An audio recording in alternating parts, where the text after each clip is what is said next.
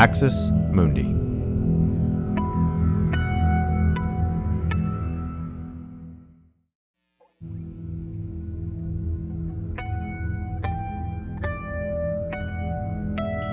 Axis Mundi.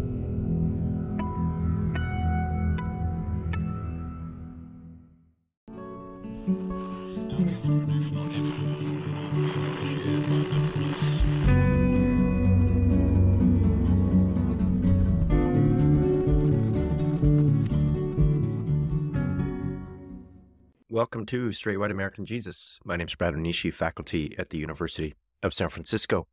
Today, I have part one of my interview with the author Tim Alberta.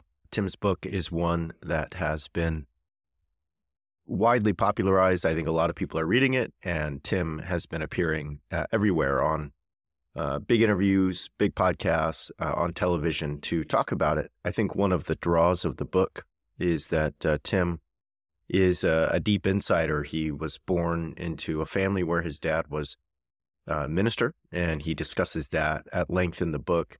And uh, he also is a kind of Washington insider. He's a reporter. And so he had a front row seat to the rise of Trump and his takeover of the Republican Party. He wrote about that in his previous book. And so when you put those two things together, uh, you really do get a kind of compelling perspective. And uh, that's where the book is coming from. Uh, before we get to the interview, I want to do something that uh, I, I will be doing more of this year, and that's providing a little bit more analysis and uh, what I liked about the book uh, and what I did not like about the book uh, before we get to the conversation. Because we're doing two parts, uh, today I want to tell you the, the three things that I did really enjoy about the book and think that it, it added to the conversation surrounding religion and politics in the United States. And uh, next week you'll you'll hear me talk about my critic criticisms of the book. Um, in the interview, uh, I do address these, and I I bring these to Tim. And uh, I, I think one thing I want to note here is that a lot of the interviews you might have heard with him are with folks who are not necessarily uh, trained or experienced in uh, American evangelicalism, white Christian nationalism, uh, religious studies, and so their focus is more on the kind of insider perspective. Like, what was it like to live this from the perspective of somebody whose dad was a minister, who was born and raised in this in this tradition, and then kind of lived it as a Washington reporter. So the questions really focus there, and for good reason. If you pick up the book or if you've read it, what you'll see in this book is deep reportage from all over the country. Tim has chapters that are bringing us into the pulpit and the pews of small town churches. He also has chapters that bring you into the offices of megachurch pastors like Robert Jeffress or influencers and organization leaders like Ralph Reed or Jerry Falwell Jr. or others. So the book is is really one that I think brings us down on the ground and in ways that are rare, it brings us into the perspective of both the elites of this culture, those who are shaping it from the pulpits, from the heads of universities or institutions or uh, movements like Charlie Kirk and TPUSA, but also the the everyday person, the person who's on the other end of that, who's being shaped by those people. And uh, I think that's one of the book's great merits is uh, giving us that double perspective. I think another thing that uh, is really fascinating about the book, and I think really helped me feel good about a thesis I've had for a long time, is that Tim, in, especially in the early chapters, brings us into the perspective of of a number of small town pastors who were trying to minister uh, during COVID and during the Trump years, and he shows us that yes, they were evangelical, and if you listen to the show, you know our stance on uh, the ways that evangelicalism has developed in this country. But especially one of them was not Trumpian, not necessarily Republican. He was one of that maybe 18% of white evangelicals who are not necessarily in the MAGA camp, who are not necessarily in the political position that you might imagine. And as a result, when the pandemic happened, when the Trump years happened, he was really put in a position where it was almost impossible for him to be a leader in that in in that uh, space. And we talk about that. We talk about why. But one of the things we talked about is the pandemic changing American religion forever and the ways that the pandemic posed this sort of fork in the road. And those who were willing to shut down their churches to abide by health guidelines were not seen as people trying to do the best for their congregation. But in this space, we're seen as people who were capitulating to an evil government. So we talk about that in the interview. On the flip side, the, the final thing I'll mention here that, that I, I really did learn, maybe I'll mention one more, is that those who were willing to use the pandemic as a moment of conspiracy really grew in fame and fortune. We've talked about this on the show, but there are a, a few chapters, and there's especially one one chapter in the book that really highlights this: the ways that uh, if you were willing during the pandemic to say that COVID was a conspiracy, and then what if this is a conspiracy? What else is a conspiracy? There's probably 25 more like it. And they're out to get you, Christian. They're out to get you, white person. Uh, those folks had churches that were churches of, of 50 or 100 people that are now churches of 5,000 people because so many folks in this space, in this religious space, wanted to be with them. They wanted to hear that. They wanted to have the conspiracy theories that they are hearing from other people, from from podcasts, from YouTube channels, from Charlie Kirk, from Alex Jones. They wanted to hear that at church. And I think that's what ties those two things together. That if you're the pastor who who is just not going to do that. It's going to shut down the uh, the church for a while during the pandemic, is going to listen to the government's guidelines. And by contrast, if you're the the one who's going to dig into the conspiracies, who's going to flout the government's guidelines and dare them to come shut you down, pastoring in America today, a lot of people think it, it you know, it, it's a matter of being a leader and and having sway over a congregation, but it's really a situation where when people walk into the room, they already have 10 or 20 or 30 voices, sources of authority, sources of information that are shaping the world. And we live in a, a situation where if you don't, as the preacher, confirm that world, then they're going to leave. Like, and I think this is where Alberta is really good on this point in the book that if you challenge them, if you provoke them, if you make them uncomfortable, it's not like they'll say, well, this is really good. I'm here in a religious space to be challenged and shaped and and and molded into a person that I normally wouldn't be or wouldn't be on my own. The reaction is we're getting out of here because these people are compromising or they're they're not following Jesus by not following the likes of Donald Trump or uh, whatever conspiracy theory is out there. So those those things I think are really really helpful uh, about this book, and they really do. The book does really bring you into the the, the sort of field of vision of those folks, and uh, I talk about that with Tim in this in this first part of the interview. Finally, I'll say I think this book does a really good job of showing us some of the remorse and regret that some of the Christian leaders who gave everything to Trump have about those years.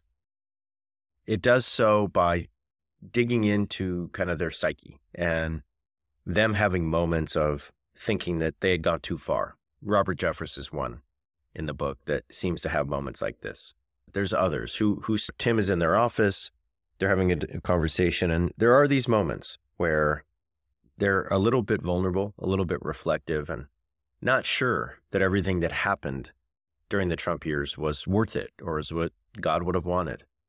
But it's also too late because not only have they gone down that path, but they've unleashed forces that have created the culture that is now down that path. That uh, if you turn your back now on Trump, or if you turn your back now on MAGA as a pastor in that kind of tradition, very little chance you're going to survive and come out the other end. So I think that's a, another really good thing about this book is it shows us some of the psychological remorse and uh, that not only the elites have, but some of the run of the mill people have about what happened during the Trump years, but not really knowing what to do about it, how to go back on it, how to repent might be a word we might use. So now I will say, and this will just get into uh, some of my criticisms uh, of the book that I'll share next week, and some of the things that I think uh, need to be pointed out about it is that I think one of the reasons that the likes of Robert Jeffress are willing to be reflective with Tim Alberta is Tim is is part of his culture. Tim is is still somebody who attends and participates in a church that is is uh, evangelical and is somewhat conservative. The book, and I'll talk way more about this next week, is almost exclusively 100% focused on white men. And you might be thinking, well, that's a lot of evangelicals, and it is. But there's moments here where uh, that that comes up in, in ways that uh, I'll, I'll discuss next week. Here's my point. I think you're going to get a Robert Jeffress or Ralph Reed or or others being a little bit more comfortable in uh, these interviews than they would have been with someone they perceived as being outside or somebody who wasn't one of them. And so there's a kind of good and bad there. You know, Tim is really able to draw out, I think, some of their their deep reflections. On the other hand, it means that the book uh, is shaped by that kind of approach, and it means that the the blind spots might be elsewhere with the book. And I'll get to those next week. If you've read the book and you're frustrated by the book, or if you've seen interviews and you're frustrated by some of the interviews, don't worry. I I I am going to discuss that next week.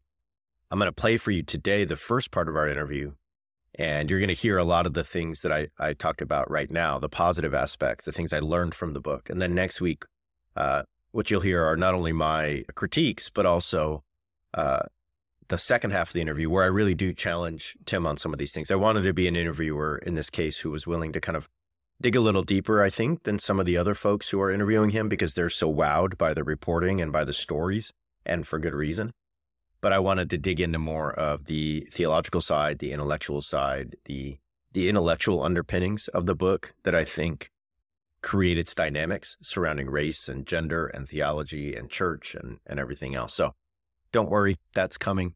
Uh, it'll be here next week. For now, I'll just say, please enjoy my my conversation with Tim. Uh, I'm going to play for you the first part, and appreciate y'all being here. I think this was a good interview. It was fun to do. Uh, I learned a bunch, and I hope you do too. Welcome to Straight White American Jesus. My name is Brad Onishi, faculty at the University of San Francisco, joined today by a guest many of you will be very familiar with or uh, whose book you are reading at the moment, and that is Tim Alberta. So, Tim, I'll just say first, thanks for joining me. Brad, thank you for having me. It's a pleasure to be with you. You've been everywhere. Uh, you've been you're on the television a lot right now. You're on all the big interviews. So I'm I hope that that's helped you not be nervous for this show with uh, an obscure professor who is. I hope this no. This is actually this is the this is the big time. this is this is the one that I've been worrying about. All right, all right. Um, well, let me tell folks about you real quick. Uh, have have already discussed you in my intro, but let me let me just uh, tell them about you again. So you are an award-winning journalist, uh, originally from Michigan. We're going to talk a lot about Michigan today. Uh, currently a, a, staff writer for the Atlantic, the author of, of two books. Uh, the first one about the rise of Donald Trump and uh, the civil war within the Republican Party, and the one we're going to talk about today, which is Kingdom Power, Glory, Evangelicals in an Age of Extremism, and have written uh, for many publications, been in D.C. for over a decade reporting on things, and just uh, so much experience at this intersection of politics and, and religion. Let me start here. I know you're getting asked a lot about this in interviews, and I know that some folks listening may have already heard you talk about this, but I think it is worth going through because it really is a wonderful and and very clear setup to the entire book. And that's the first opening uh, image you give us of a day that you describe as the worst day of your life, uh, returning home for the funeral of your dad, who was a, a pastor for over a quarter of a century in the church that you grew up in, and then you giving the eulogy at that funeral and uh, scolding many of the people who were your elders, your Sunday school teachers, your longtime uh, members of that church. I'll just ask this you're at your dad's funeral, you're given a eulogy. What prompted that scolding? Yeah, well, it just so happened that my dad had died uh, less than two weeks after my first book had come out, and my first book was pretty unsparing in in the examination of Donald Trump, his takeover of the party, and and the uh, you know the the demagoguery and the abuses of power, and I didn't hold a lot back, and so I, I got plenty of heat from right wing media, and uh, and that was to be expected. But because all of that happened right at the time that my dad died, You know, um, I was sort of in the crosshairs at that moment. And so when I went back to Michigan, where I'd grown up for the funeral, you know, it, it just didn't, I guess it should, in retrospect, it should have. Maybe I was just ignorant at the time, but I wasn't expecting anybody at the church, the people I'd grown up with, people who'd known me since I was a little kid. I wasn't expecting, you know, my book or Donald Trump or the MAGA political fracturing to be top of mind, you know, at the at at the funeral for my father, and um, and it was unfortunately. I had people, you know, confronting me and wanting to know if I was still a Christian, wanting to know oh, how could I be writing these things about about he, he's our president, right? God's ordained leader of this country. That sort of stuff, which um, again, I you probably have some people listening who are like, well, of course they're saying that. But it's like, you know, in a vacuum, yes, you know, you understand that that sort of stuff goes on. But you, you're, I guess, in my, in my shoes at that moment, the key here is um, just being in the fog of of grief and mourning, and you have this tunnel vision where, like, you're just, you know, you can you can only see the thing right in front of you, which is the casket, like literally the casket and suddenly you've got people kind of blindsiding you with this other stuff. And it was really, I, I have to say, um, what was most upsetting was that it wasn't isolated. Yeah, it, it, wasn't just happening like at the margins. It wasn't like a couple of stray comments here or there. I mean, it, it became like there was a rhythm to it. It was like every I don't know how to quantify it. Every fourth or fifth person, it felt like at the visitation, at the wake, wanted to litigate politics with me and and and let me have a piece of their mind. And so, yeah, I mean, it got to the point where I was pretty upset about it. And then the next day, when I gave the eulogy, I just I can't even remember exactly what I said because that that period is such a haze. But I, I sort of let them have it a little bit and just said, you know, what are we doing here? I think what especially set me off was there were a number of people who were parroting Rush Limbaugh, who who had been, you know, who had been uh, ripping me on his show recently.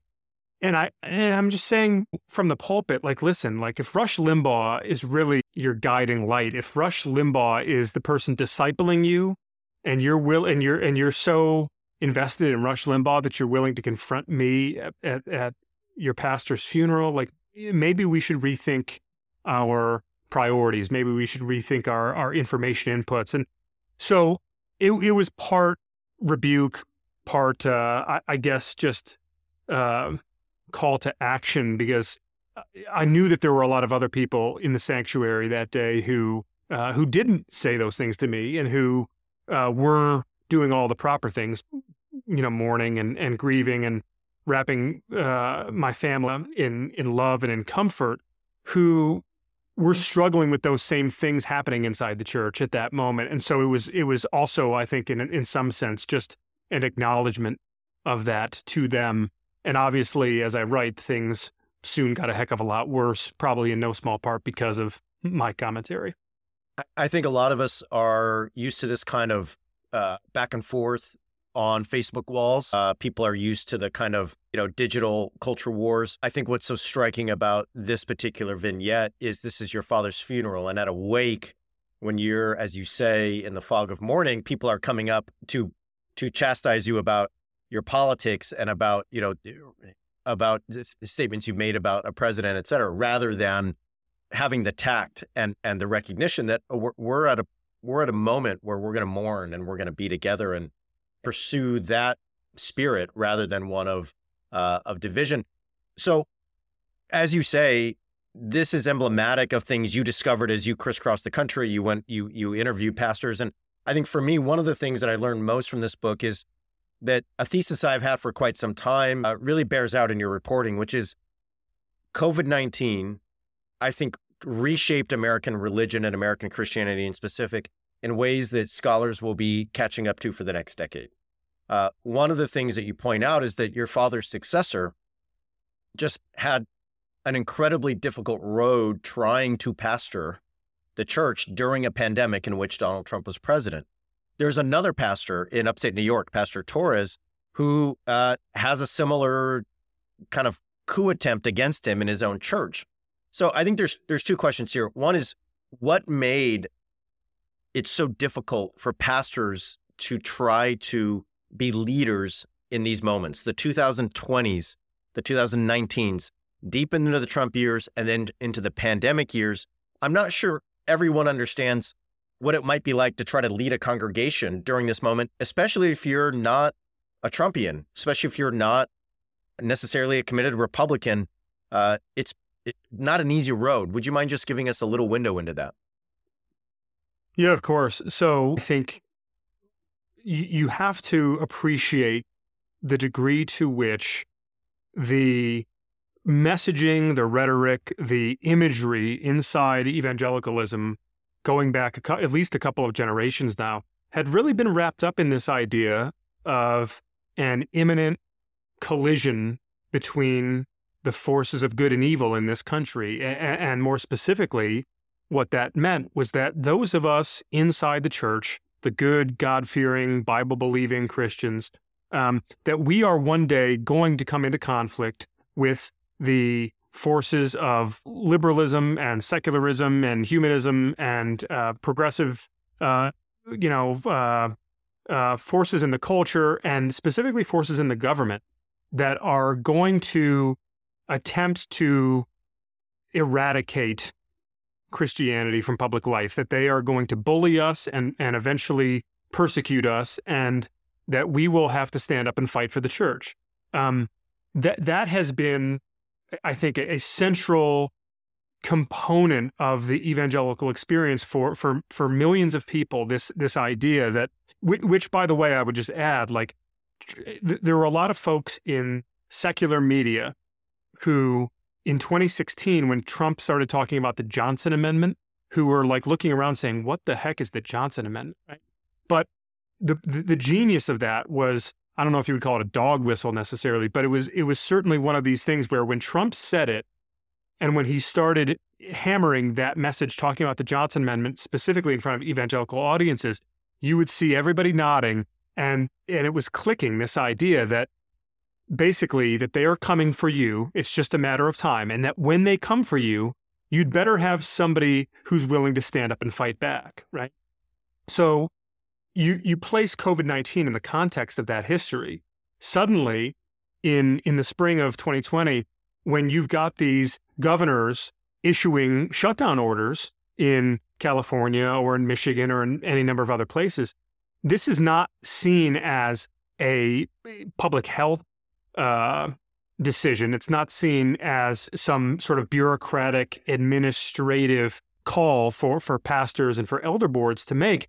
No, this is seen as like the culmination of prophecy, the fulfillment of prophecy. This is this is the moment that they warned us about, right? We you know, we we knew that one day they would try to shut down our churches and you know, depending on this the the sort of church you went to and the people who comprised it you know there's a and there's a really vast spectrum here right i mean we're, we're talking about millions of people with with unique experiences i mean obviously you have some people in these churches who are all the way off the reservation who think that the virus is fake that it's not even a real thing and and that it's it's it's a hoax cooked up to control the population and to get Trump out of office and then you've got people who are you know they know that the virus is a real thing they're still not sure they want to shut down their churches over it. And then you've got people over here who, you know, they don't want to ever leave their house again uh, and, and they're completely petrified. And then, of course, lots of people in those crevices in between. But the point is, um, in that moment, pastors had this incredibly fraught decision to make. And the ones who chose to comply with the government and to close down their churches, even for some short period of time, like three, four weeks, that was seen by some significant chunk of their congregations as capitulating, as as as, as basically uh, cowering before those forces, those those those evil secular forces uh, who have been coming for the church for decades, and now the barbarian is at the gates, and you have decided to to let them in. And I think that's hard for people outside of the church to really appreciate just what a predicament that was for the pastors. One of the things I've discussed in the past with uh, Sam Perry, with Phil Gorski, with others uh, in various contexts has been, you know, you mentioned Rush Limbaugh. So we go back to the 90s, the early 2000s. We have a situation where uh, a Christian 43 year old suburban guy who's driving to work listens to Rush Limbaugh. And on the way home, Rush Limbaugh. Okay, great. And then he goes to church on Sunday and church on Wednesday. And Rush Limbaugh's got a lot of influence on this guy. He listens to him five days a week. But now we're in a situation in 2020, 2023, 24, where the people who are attending churches, they have Rush Limbaugh or maybe they have reruns of him, but they also have the seven podcasts they listen to. They have the nine YouTube channels. They have Charlie Kirk, right? And so if you're a pastor and you see somebody once a week, twice a week for an hour, uh, your ability to influence their understanding of Christianity itself may be significantly less than Charlie Kirk, may be significantly less than Eric Metaxas, maybe significantly less than some of those other voices that are swirling around. And so if you don't conform to them, then that congregant is going to look at you and say, well, I'll go find somebody who sounds more like the voices on my podcast, on my YouTube channels, on my radio. And that's exactly what happens. So you you report on another church growing up, you knew this church. It was moderate size, 100 people, 200 people, but they don't close down.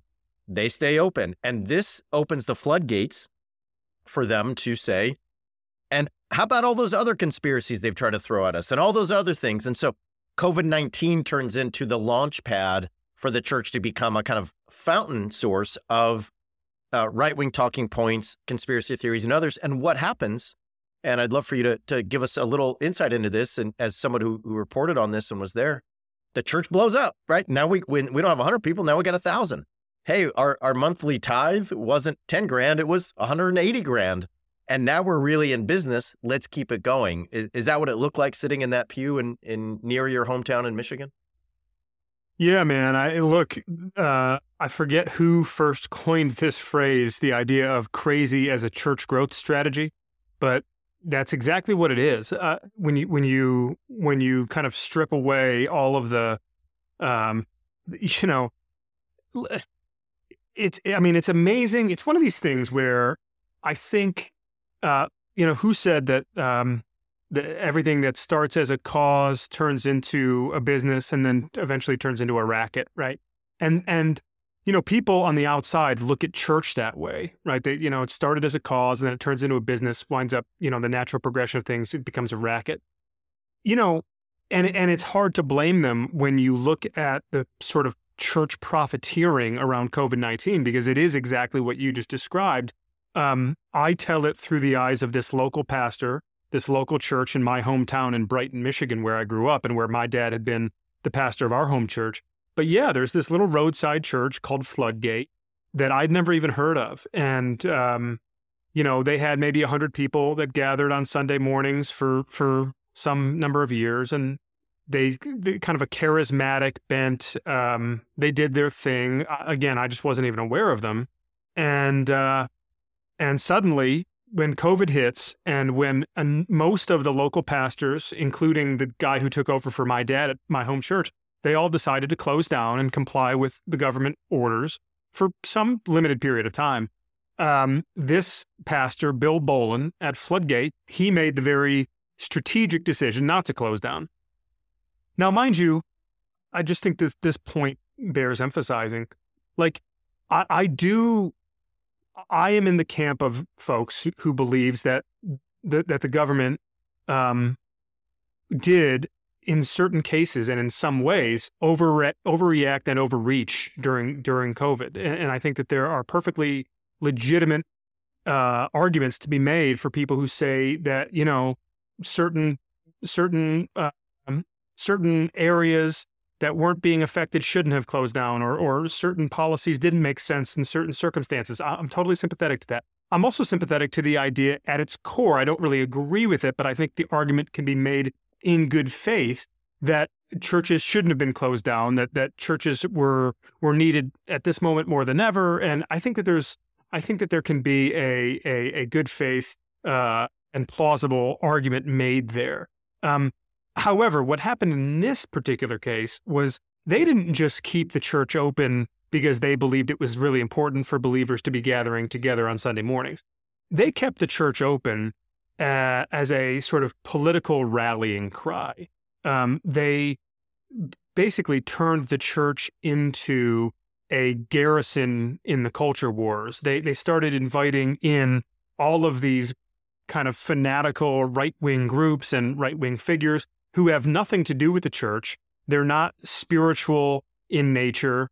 Uh, some of them are really quite militant and decidedly uh, unchurched in the way that they uh, are are approaching things.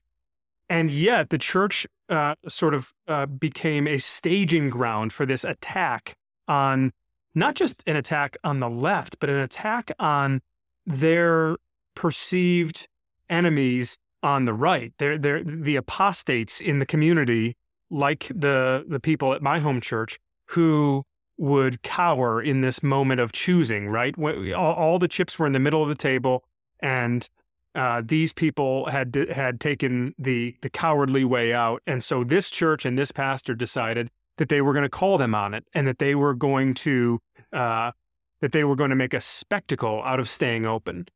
So, what happened, of course, uh, predictably, is that this church uh, grows tenfold with its attendance, and I think they grew six or sevenfold with their revenues, and they wind up purchasing a massive new, you know, building and now they're a mega church, right? This, you know, this this congregation of 100 is now a congregation of a few thousand.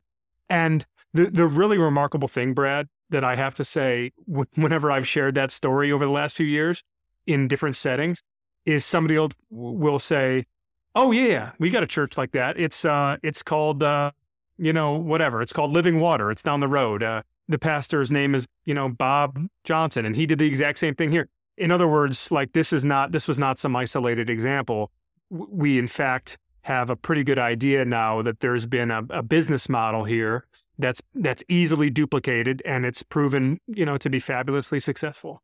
Yeah, I'm thinking of Awaken Church, the San Diego Church. There's uh, Rob McCoy's uh, in in Ventura County, uh, the the Calvary Chapel Church. They've just grown up, uh, blown up one of the things that you do report on too in the book is that they they the, the people you you say that they bring in the fanatics the others um, that's the other play is okay fight the culture war don't close during covid and then invite charlie kirk then invite david barton then invite dinesh d'souza whoever it may be and wow yeah so all of a sudden you're that church in town that can get charlie kirk to come or or or david barton yeah, of course we're to go there. Of course we're to we feel like we're part of it rather than, uh, like you say, to be part of a church that uh, just doesn't feel as if it's at the forefront of this this whole sort of culture war that folks feel like they need to fight.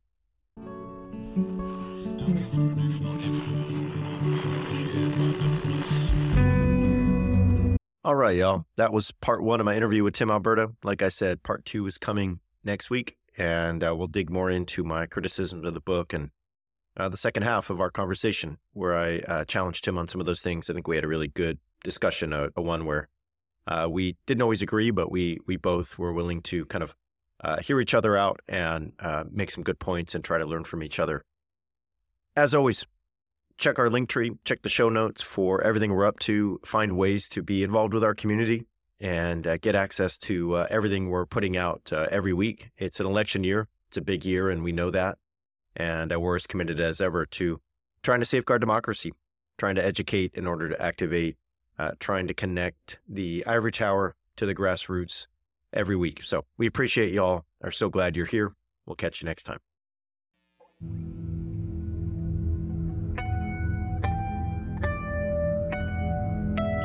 Axis Mundi.